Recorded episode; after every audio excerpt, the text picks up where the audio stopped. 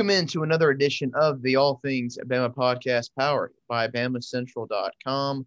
I'm your host, Tyler Martin. Joined with me is Joey Blackwell here to preview the Sweet 16. How sweet it is. Alabama set to play UCLA inside Hinkle Fieldhouse on Saturday, 6:15 Central, 7:15 Eastern on TBS. Joey, how's it going, man? Doing all right. It's been a been an interesting week getting back from Indianapolis, and now you and I are set to head out tomorrow, uh, aka Saturday. So, um, been a very busy week, very very interesting week. But uh, here we go again. yeah, it's, it's to be fun, man. Going back up there and kind of getting a feel uh, for for just the tournament in general. I mean, it's been awesome. You know, the, the setting it's in, all the entire city of Indianapolis, the entire state of Indiana, if you include Bloomington and West Lafayette, the, the first second round games are played there. Um, a lot of fun a lot of fun. And now Alabama is going back to Hinkle Fieldhouse where it will try to find its stroke where it didn't have it in round one against Iona. You know, shot a season low, 16 attempts, only made five threes, which were second fewest all year. Um, but against Maryland, it was obviously a different story, right? I mean, Alabama made 16 threes. Um, they were they scored 96 points.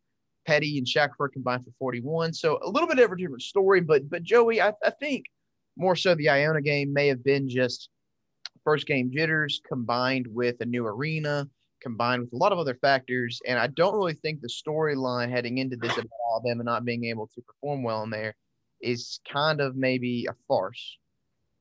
Well, that was definitely some first game jitters. I mean, all around, and then combine that with um, combine that with a continued the continued struggles of John Petty at the time. Um, just it was a recipe for um, just not a great performance. And unfortunately, Alabama, of course, prevailed and they moved on. And we got, I think this, what we saw against Maryland is this true Alabama team and their potential. If Alabama can play like they did against Maryland, um, I think they're going to be just fine. I think they're going to make it um, against UCLA this Sunday. Um, but yeah, definitely some first game jitters combined with with a, a struggling offense that found its rhythm the next game. Fortunately, um, I am a little bit concerned about them playing in Hinkle again, just because there was there was um, those issues. But for, hopefully, um, the offense will continue to find its rhythm after Maryland, and they'll play with confidence um, despite where they're playing. Yeah, no doubt about it, Joey. And, and you know they practice Thursday in Lucas Oil Stadium. They'll practice Friday inside Hinkle, um, so they'll get another chance to go in there and get some shots up. Now this matchup with UCLA, I, I just kind of look at it. I look at the tempo. UCLA in the 300s, Alabama, you know, obviously a top five team in the country in tempo. They're fast. Mick Cronin is the complete opposite of Nate Oats. Mick wants to slow you down, grind you out. There's going to be tough. They're, you know, they want to get deep into the shot clock. They don't, they don't really mind, you know, shooting in the last 10 seconds of a shot clock. Alabama has got to be patient defensively in this game, Joey. But, you know, I kind of look at it and I think it's just another Maryland matchup, right? Because, you know, going into that game, I mean, Maryland was god awful at defending the 397th in the country. And UCLA isn't much better. I think they're around 200. Um, and I looked at that and I said, hey, this is kind of the X factor for me of why Alabama style works, while why Alabama style can propel it over these opponents because um, just the volume of threes they're able to shoot. And UCLA, you know, with Mick Cronin, I mean, their defense has obviously been the storyline, but their offense is a lot better this year. Kentucky transfer Johnny Juzang is actually the leading scorer in the NCAA tournament right now. He's averaging 22 points over these last three games uh, in in the big dance. So he's a guy to watch out for. But I just think the matchup favors Alabama so much the way this bracket's broken out that that I don't think Alabama fans really need to to feel um, you know kind of maybe the anxiety or worries that they would have had maybe against a Rick Pitino team. Yeah, I agree, and um, not to look not to look too far ahead, but I mean, if they are able to take on UCLA and win, then they do play Michigan and Florida State, and um, while those will be tougher matchups, I do like the outlook of that next round. Um, but taking it back to, to UCLA, one thing that I've seen some people talk about, but not a lot of people talk about, is, of course, people. Everybody talks about how Mike, how Mick Cronin, you know, likes to slow down teams, plays at a very slow pace. But we have to remember that Maryland was known for doing that exact same thing. They play at a much slower pace than Alabama and that was one concern going into the game is will alabama be forced to, to slow down to play at maryland's pace or will they you know blow maryland out of the water and keep playing their speed and wear maryland out well that's what happened i see that exact same thing happening here maybe alabama plays a little bit slower but i think the tempo that alabama plays at um, will will ultimately prevail. You know, one thing I've mentioned over the past week a couple of times was what going heading into the Maryland game, people were concerned with, oh, well, you know, Maryland shoots so well. You know, they have such a high shooting percentage um, compared to Alabama. While that was the case at the time, you also had to factor in that Maryland, being a slower team, doesn't take as many shots as Alabama does. Alabama, on average, takes a much many more shots, and yes, they miss. That means they miss many more shots, but also they make a lot more too, which lowers their percentage when you combine those together. So, I think Alabama's offense uh, and their defense they're too solid in too many areas. Um, I think the defense is strong enough inside and out to keep UCLA from grinding for points like it's been doing through the tournament UCLA's um, tournament run comes to an end here. Alabama's offense is just too explosive on the outside and stronger at moving the ball around. And I think the threes are going to be there, unlike they were the last time that we took a visit to Hinkle. Yeah, um, I, you know, let's let's hope so. Let's hope that's the case that the shots are falling because Alabama, you know, Jahvon Quinerly talked about it yesterday. I mean, the fans. He was so he was so shocked by how many Alabama fans showed up inside Hinkle Fieldhouse, and there was a lot of them in the upper deck. Um, and and I don't want to get into oh man, you know the, the, protocols or whatever because it's so dumb to me, Joey, that you know all the fans are basically um, shoved up to the upper decks, and there's nobody in the lower bowl, and yet you know they've got these these barriers up um, blocking even the commentators from the players. And you can sit, I mean, shoot, you can sit probably 30 feet away from a player, and they're still worried about um, you know, infection, things like that. And I get it. I, I get it. But still, it's just frustrating me because um, even at Hinkle, I thought the atmosphere for the game was better at Hinkle than Bankers Life. And that's obviously because Hinkle's a much smaller gym and the, it's right on top of the court compared to Bankers Life, which is an NBA arena. Well, what was interesting to me is um, I understand them put it wanting to put a barrier between the fans and the players. I, I understand that because, of course, they've, they've tried to create as best they can a bubble for the players. But then at the same time they cram the fans together in the upper sections. Now we didn't see really we didn't really see that as much of a play a factor at, at bankers life fieldhouse where it's a much much larger arena. But at hinkle when you only have fans in the upper areas um, that really kind of crams the fans together and it's like are we so we're only concerned about the athletes we're not really concerned about the fans now some of those fans might have been moved might have been moving to seats they weren't exactly assigned to but um, if we're gonna play this and um, and preach concern for fans and players, there needs to be a better way. And I think opening up those lower bowl seats allows better room for social distancing. But you can't have it both ways. You can't claim to be trying to uh, have social distancing for fans and care about fan safety as well as the players, but then only allow them to sit in these tiny sections at the top where, where they're all going to be clustered together another thing too, this is outside of just the fan or whatever, something on the court, Joey. Um, you know, one of the other reasons I, think that Alabama is just playing at such a high level right now is because of the production of Alex Reese. And you got George, uh, Josh Primo back. And guess what? I mean, against Iona, all Reese did was take two threes. He played good defense as well down low on Nelly Jr. Joseph. But but the two threes that he took were in the second half. They opened the game wide open. They won the game because of those two shots. And then guess what? He makes three threes against Maryland. Primo too. Primo looks unbelievable. Looks like he doesn't miss a beat. When you're getting production from those two guys, especially Reese, who's playing some of the best basketball of his career, Alabama at that point to me is really unstoppable. And I just don't know if, if UCLA has got the horses. Now, they recruited very well. They're a young team. Um, Johnny Juzang is unbelievable, but um, Tiger Campbell's another good player, point guard as well. Um, Cody Riley, uh, down low. They, they, they're a more traditional basketball team. They play all five positions. Alabama's more positionless. Um, but I just think, man, when Alex Reese is feeling Primo, Shackelford, Petty, and Herb Jones is getting to the rack. I mean, look at that Maryland game. I mean, Herb Jones, you know, he's in foul trouble, and Alabama wins that game by 19 points really without him. So, um, mm-hmm. Alabama, I think, uh, you know, they're favored by six, I believe, right now. I think Alabama covers that. I do too. Um, and I think I think just right now, all the pieces are falling into place for Alabama at the right time. Like you said, you know, you have Alex Reese is playing some of the best basketball of his career right now at, at the perfect time, right when Alabama needs him to. John Petty finally um, got over that offensive slump that he's been in over the past couple of um, couple of weeks. Um, you have Herbert Jones that even in foul trouble, you had the return um, was able to do um, you know, the, the team around him was able to perform. You have Josh Primo coming off of injury. Um, Jordan Bruner is is kind of the one piece I'd like to see more production from, but at the same time, you kind of have to give him some leeway because he's still struggling with his knees, which is completely understandable. But um, that being said, you have Juwan Gary stepping up. You have Keon Ellis um, playing really well. Um, we'll see if either if either he or Primo gets the start this Sunday. That's one of my biggest questions: is Primo going to return to the starting position, or is Ellis going to continue there and have Primo come off the bench? But and of course, you can't talk about Alabama basketball without talking about how how on fire Jahvon Quinerly has been lately, um, coming off the bench. Um, and just like I said, all these pieces are falling into place at the perfect time for Alabama. They're playing some of their against Maryland. They played some of their best basketball this season, and if they can keep that up, this team is a really scary team heading into the rest of the tournament. Yeah, and uh, and to I mean Juwan Gary, right? I mean his intensity, his effort um, in the rebounding department has been phenomenal, and he's scoring more now than he did in the regular season. He's been great. Uh, so we both have Alabama advancing to the Elite Eight for the first time since 2004. Joey, um, let's take a look at these other matchups and uh, and see kind of who you got. Um, let's start with with who would play Alabama or UCLA, Michigan or Florida State. Michigan looks very vulnerable. Florida State defensively looks like one of the best teams in the country. They're long. They're basically they got. I mean, they got walking trees. Um, they've got so many guys who are just massive. Um, they they you know they they whooped up on Colorado. They beat UNC Greensboro in the first round.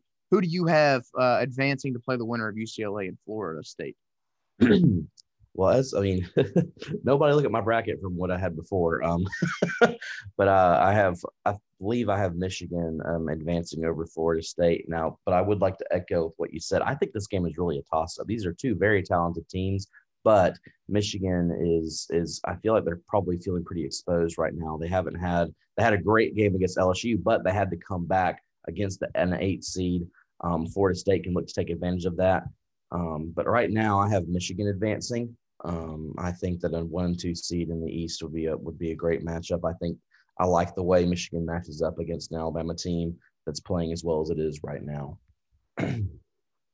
yeah, so so I'll, take Florida State in this one, um, just because the injury to Livers, no Livers, and Michigan looked very vulnerable against LSU. I think Florida State's defense um, is, is is able to overcome Michigan, especially in the interior.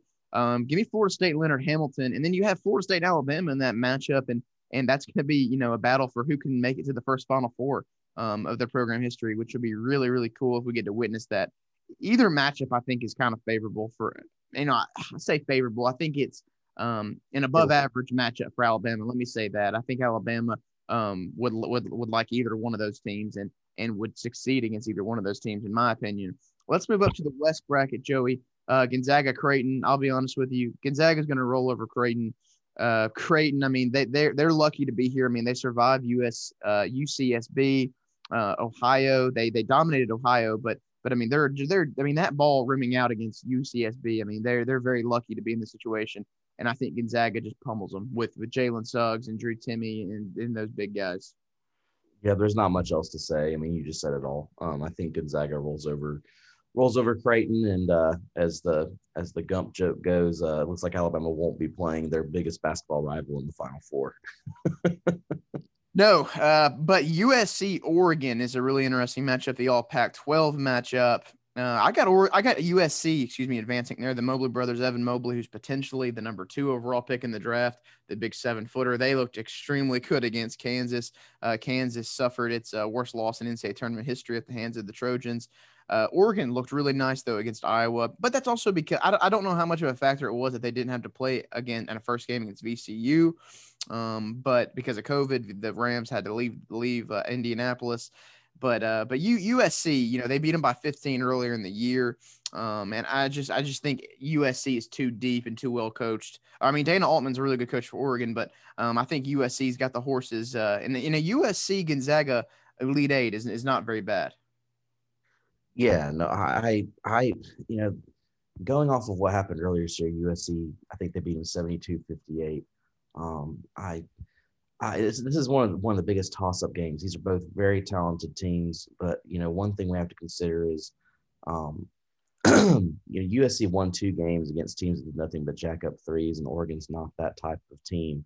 Um, USC is five and five against everyone um, else who who made eight or more from the outside. Um, so that's that's not good. Oregon takes a lot of threes. Oregon is 15 and one this season when it makes eight or more threes, and six and five when it doesn't. So I think threes from the Oregon side of things is what gonna is what gonna determine this game. Um, I think Oregon's going to make that many threes though against a USC perimeter defense that hasn't done um, incredibly well as of late. Um, I, I, actually have Oregon winning this game. Um, I think that Oregon is still probably a little bit upset that they got uh, run they got run out of the arena against the Trojans earlier this year. Um, I think Oregon will, of course, ultimately lose to Gonzaga the next round, but I have Oregon in this game. All right, so you got Gonzaga, Oregon. I've got Gonzaga, USC. I think Gonzaga moves on. Um, I think Gonzaga is the Final Four uh, member coming out of the West. You, um, who, who did you have the East? Did you have Alabama making it the Final Four? Or did you have, um, did you have Michigan? Um, currently, I, I, I'd have to, I think, kind of echo what you said earlier. I, I think the matchup between Alabama and Michigan leans Alabama ever so slightly. Um, so going off of that, to not dive into a full preview, um, I would have Alabama and Gonzaga in the Final Four.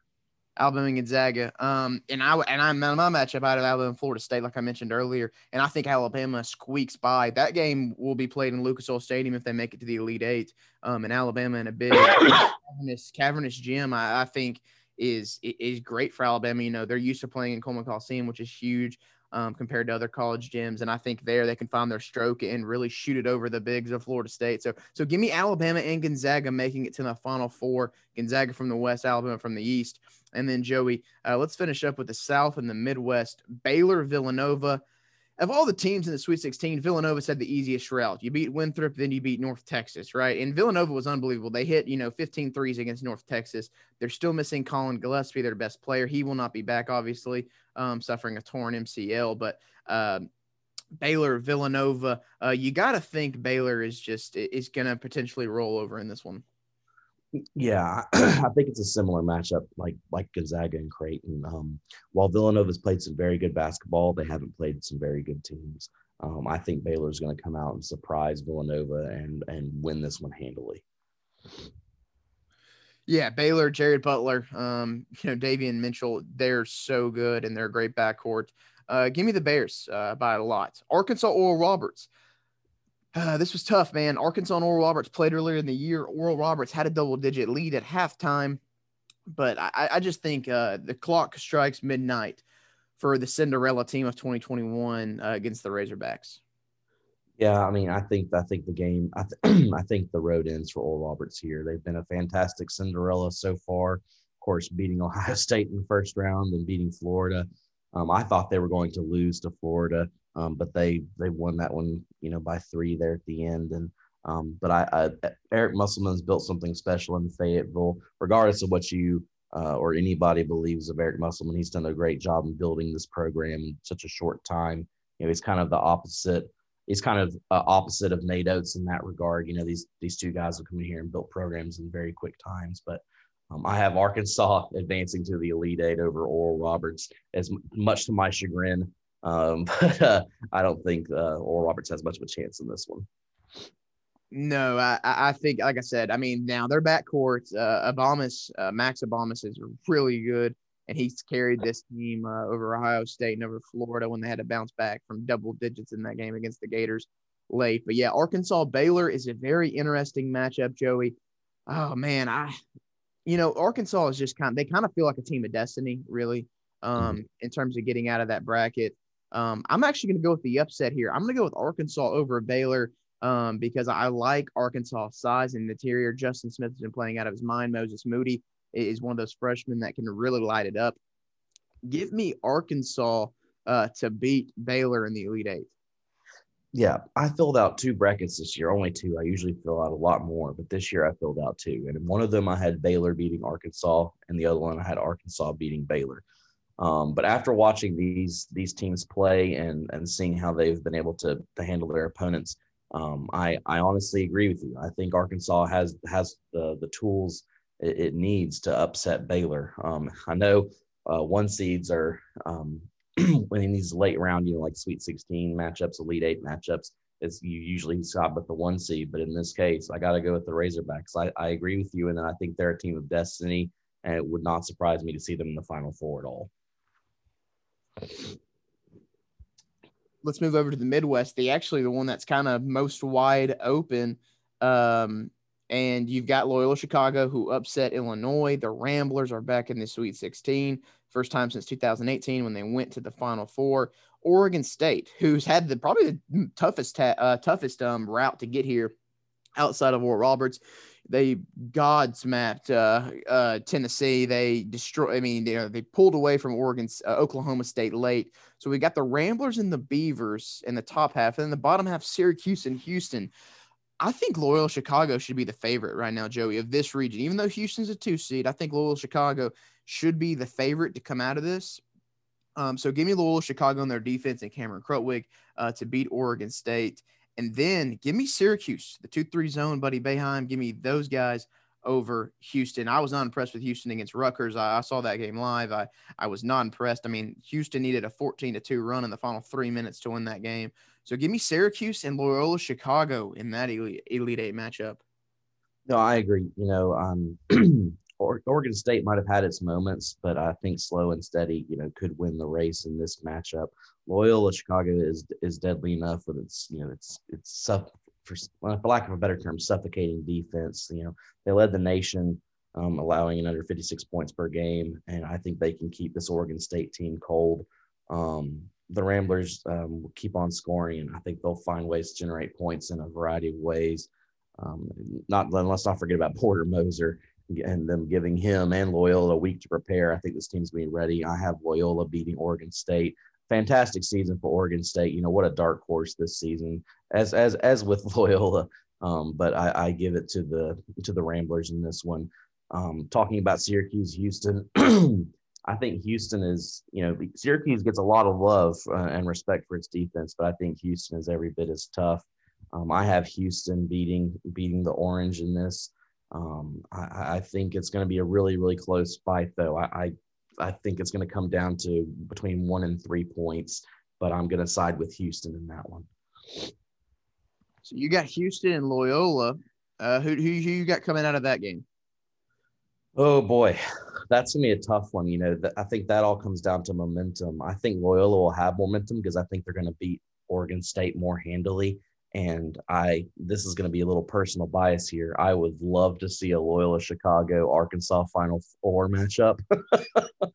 um, so I'm gonna have to. I'm gonna side with the Ramblers in this. I think the Ramblers have what it takes to make it to the Final Four. That being said, Houston is a solid team. I think if these two teams match up, it could be one of the biggest toss-up games um, in this entire bracket. Um, so, but give me Loyola versus Arkansas in the Final Four, and then Gonzaga and Alabama on the other side. Yeah, I've got Loyola, Syracuse, and that would be an interesting matchup because Loyola is obviously one of the best defensive teams in the country. Syracuse, obviously with the two-three zone, they're playing the arguably the best defense right now. Uh, Loyola's kind of been there the entire season. I like Loyola in the Final Four, so we have the same Final Four, Joey, just a different way to get there. Um, now picking the rest of this is really tough. Uh, give me Gonzaga over Alabama, and then Arkansas Loyola. Oh man, this is really tough. Um, mm, oh man, this is like a hard one. this is like this is like a second chance bracket. Um, give I, I want to say Loyola, but give me Arkansas. Give, give me Arkansas. I've got Gonzaga, Arkansas now in this second chance bracket per se, uh, and with Gonzaga cutting down the nets on April fifth. Yeah, no, that's that's exactly what I got. I think I think Arkansas can they they have the offensive capabilities to take down Loyola despite its defense. Um, that being said, Loyola could still go in there, but I, I have Arkansas and then I have Gonzaga. I think Alabama's going to surprise Gonzaga. I think they're going to score a lot more points than Gonzaga thinks they than most people think they would against Gonzaga. But I do have Gonzaga advancing. Um, I, and I think a Gonzaga Arkansas um, matchup would be you know prime. I do think Gonzaga edges out Arkansas on that one, but um, two of the best teams, um, definitely deserving of making it to the final. There you have it. We both have Gonzaga cutting down the nets, but Alabama reaching its first Final Four in program history, which would be Um, absolutely incredible. I mean, if Alabama and Gonzaga did end up playing, I mean, two of the fastest teams in the country, two teams that uh, love to get up and down the floor, love to shoot the three, play good defense. That would be an, that that is the recipe for an all-time matchup, in my opinion. Um, but man, let, let's hope that happens, Joey. Let's hope it does. And uh, we'll be with you guys along the ride. Myself and, Joey, uh, like I said, we'll be going to Indianapolis on Saturday. So stay tuned for all the coverage. And then they keep winning. We'll, we'll be there next Saturday for the Final Four. So um, good stuff, good stuff. And uh, make sure you guys always check out BamaCentral.com, the Sports Illustrated home. You can either go to BamaCentral.com or you can go to SI.com slash Alabama to find all the Crimson Tide coverage you want and all the Crimson Tide coverage you need. Thanks again, Joey. Absolutely. Thank you. All right, there you have it. This has been the All Things Bama podcast.